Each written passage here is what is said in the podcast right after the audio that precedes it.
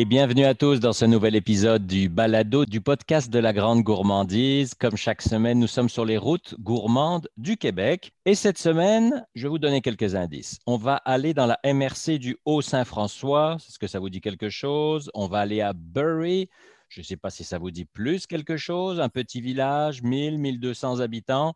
On est un peu après Sherbrooke, pas loin des lignes. Et on y rejoint Marilyn Ouellette et Frédéric Verville. Bonjour à vous deux. Bonjour. Bonjour. Alors, vous êtes tous les deux à l'initiative de la ferme du coq à l'âne de Bury.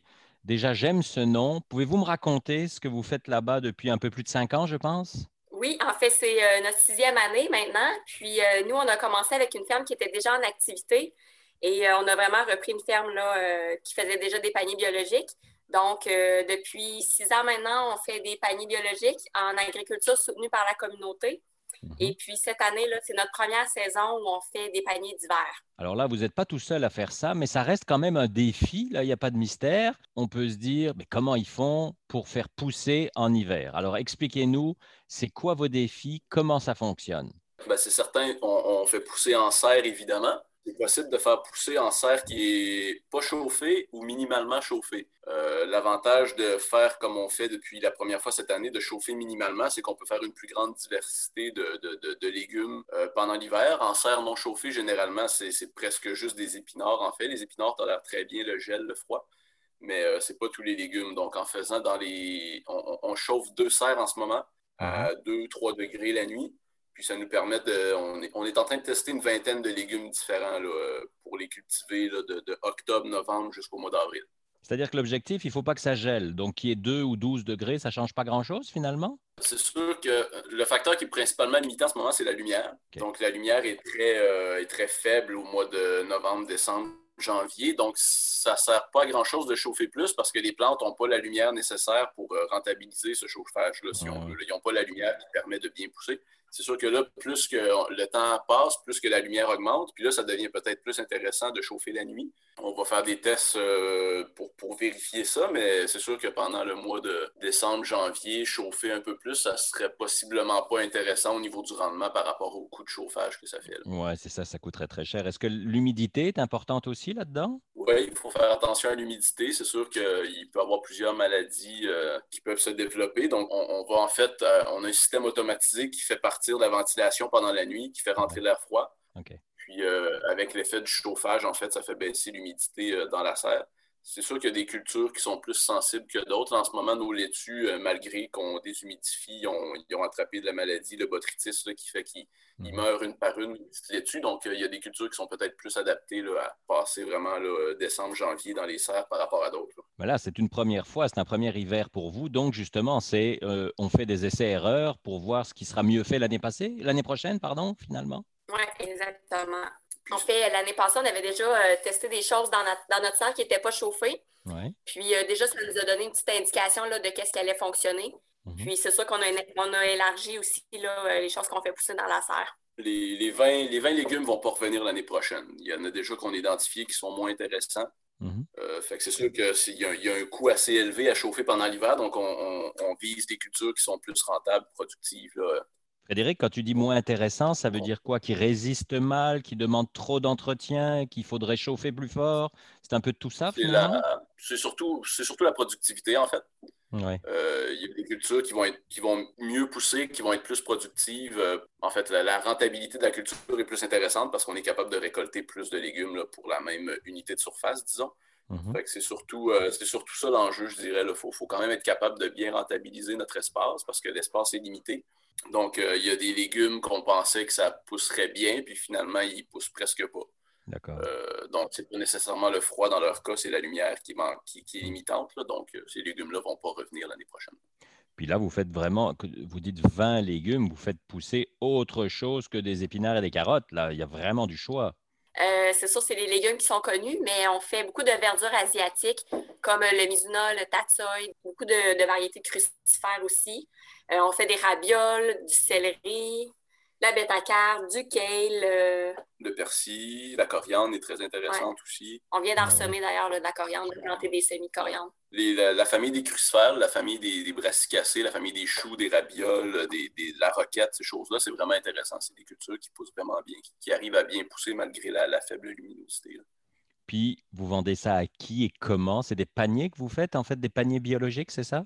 Oui, exactement. On fait partie du réseau des fermiers et fermières de famille. Mhm. Donc, euh, c'est vraiment des gens qui s'abonnent au début de la saison et à chaque deux semaines viennent récupérer leur panier à un point de chute. Donc, euh, qu'est-ce qui est bien, c'est que nos légumes sont déjà tous vendus au début de la saison. C'est une mise en marché qui est vraiment euh, très facile et puis vraiment intéressante pour nous, mais aussi pour les clients parce que le prix est juste pour les deux parties. Il n'y a pas d'intermédiaire entre les deux aussi. Puis, euh, on va également au marché de solidarité de l'Estrie, les Amis de la Terre. Puis ça, c'est des commandes hebdomadaires euh, que les gens y passent sur une plateforme en ligne. Marilyn, c'est quoi tes antécédents, si j'ose dire, ta formation? Tu viens d'où? Tu as, fait quoi avant? En fait, j'ai euh, aucun lien avec l'agriculture. j'ai un baccalauréat en sciences politiques et études féministes. OK. Donc, il n'y avait rien qui me prédisposait à, à être maraîchère. c'est vraiment l'amour qui m'a la rencontre de Frédéric qui m'a emmené à à venir m'établir ici en Estrie. J'habitais à Montréal. Donc, euh, tout un changement. Parce que toi, Frédéric, il y a un rapport. Là. Toi, tu es, prof notamment euh, dans cette section. Ben, en fait, euh, je viens pas d'une ferme non plus. Moi, je viens d'Abitibi, la mhm. ville. C'est pas des très grandes villes, c'est quand même la ville. Mais c'est au cours de mes études, j'ai commencé à étudier la biologie, l'écologie, puis là, euh, j'ai remarqué des problèmes euh, environnementaux liés à l'agriculture. Je me suis intéressé plus à ça. Puis ensuite, je suis allé faire des études d'agronomie, bac et maîtrise euh, à l'Université Laval. Puis ensuite, juste à la fin de ma maîtrise, en fait, on a acheté la ferme. Donc, ça a été assez drastique comme changement. Puis, ouais, depuis deux automnes, j'ai enseigné un cours au cégep de Victoriaville à l'automne avec les étudiants finissant un cours de planification de, de culture. Puis c'est quoi votre répartition des rôles? Qui fait quoi? Ou est-ce que tous les deux, vous faites tout? Euh, non, moi, je non, travaille à l'extérieur à trois jours semaine. Donc, euh, je m'occupe surtout de ce qui est communication, les infolettres. Je fais les livraisons aussi. Mm-hmm. Puis, euh, c'est sûr que l'été, c'est du travail en champ. Mais Frédéric est vraiment le principal. Le cerveau de l'opération. Oui, c'est ça. C'est lui qui planifie les, cultures en champ. Puis, mm-hmm. vraiment, c'est de façon générale la ferme. Marilyn a fait beaucoup de choses qui, me permettent de, me libérer la tête puis vraiment de me concentrer sur mes cultures. Fait que je pense que c'est quand même on est une équipe qui travaille bien là, euh, parce que c'est beaucoup de choses à penser. Donc, être capable de se diviser euh, la, charge mentale, si je peux dire, à deux personnes, ça aide vraiment beaucoup. C'est quoi l'intérêt de faire des paniers d'hiver? C'est d'être moins stressé à côté, si j'ose dire, en été, justement? On l'espère. Euh, c'est ça l'idée, oui. En fait, cette, année, on a fait l'été et l'hiver. Donc, on n'a pas vraiment expérimenté c'était quoi l'été sans livraison. Donc, c'est cet été 2021 qu'on va, euh, qu'on va l'expérimenter. Mais oui, l'objectif, c'est puis ça, ça, se voit un peu dans ma planification. Là, je le vois que ça va être moins compliqué, moins de mhm. travail. Euh, l'objectif, c'est de ralentir pendant l'été pour euh, mieux répartir la charge de travail durant l'année. On a la chance d'avoir quand même des installations qui nous permettent de, de bien travailler pendant l'hiver. On travaille au chaud. Donc, c'est quand même fonctionnel. On va utiliser euh, ces, installations-là pour que on répartit mieux la charge de travail. On ralentit l'été, on travaille un peu plus l'hiver.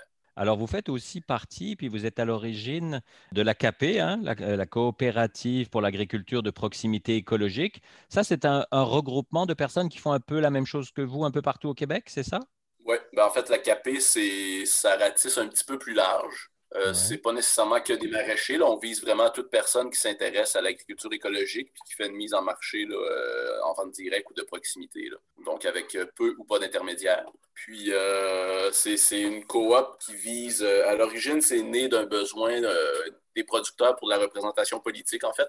Mm-hmm. On était un groupe de producteurs, on échangeait sur des, listes de courriels, des choses comme ça, mais les, les, producteurs ont décidé, producteurs productrices, ont décidé de se doter d'une euh, coop pour, euh, entre autres, faire plus de représentation politique. C'était ça à l'origine.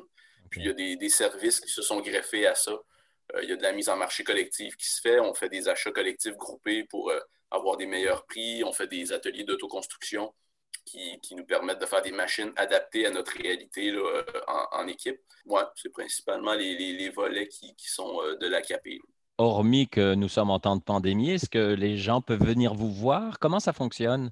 Ben, c'est sûr que il faut vraiment téléphoner avant de venir. Euh, avec la pandémie, on essaie vraiment de limiter les contacts. Quand on livre les paniers, on, a beaucoup de contacts avec les gens, donc il faut vraiment les limiter à l'extérieur de ça. Mm-hmm. Et euh, on habite aussi sur notre lieu de travail. Donc, quand les gens débarquent sans nous appeler, c'est mm-hmm. dans notre maison. Donc, c'est sûr que ce n'est pas évident. Euh, on n'a pas de kiosque à la ferme, là, par exemple. Donc, il faut vraiment appeler avant de passer, mais c'est sûr que faire des visites, ça nous fait toujours plaisir. Euh, je crois qu'on a des très belles installations aussi qui méritent d'être visitées pour donner de l'inspiration à d'autres. Mais euh, c'est ça, vraiment sur appel ou euh, nous écrire un petit courriel. Puis on est toujours disponible pour répondre aux questions. Marilyn, Frédéric, c'est un grand plaisir de vous parler. Puis j'inciterai les gens qui nous écoutent à jeter un œil pour avoir plus d'informations sur votre site internet, coqalandebury.com, votre page Facebook aussi. Puis on invite les gens aussi à visiter le réseau des fermiers de famille qui vont mettre en ligne bientôt la carte interactive où euh, on voit tous les points de chute disponibles. Donc, euh, les gens ils ont juste à rentrer leur code postal, puis euh, on va pouvoir trouver un point de chute d'une ferme là, pour les inscriptions des paniers d'été. C'est sûr qu'on est plus habitué à avoir ça à partir d'avril, mai là, et pendant l'été. Mais là, ça veut dire que peut-être que maintenant, on va avoir ça, des beaux légumes de chez nous et bio, 12 mois par an. ben, ce serait magnifique, il n'y a rien à dire.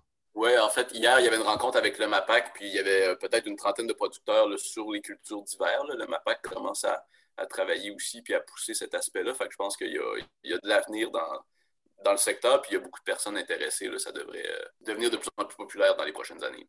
Puis j'attrape la balle au bon, car le MAPAC nous aide aussi à financer ce balado. Donc, euh, c'est un plaisir euh, de les remercier. Alors, un, grand, un grand merci encore à vous deux, puis ben, bon hiver. Merci de l'invitation. Merci à vous. Puis à vous qui nous écoutez, bien sûr, on se retrouve vendredi prochain pour un nouveau balado sur les routes gourmandes du Québec. On sera quelque part en région pour aller visiter un artisan producteur qui met à manger sur notre table. Je vous souhaite une très belle semaine.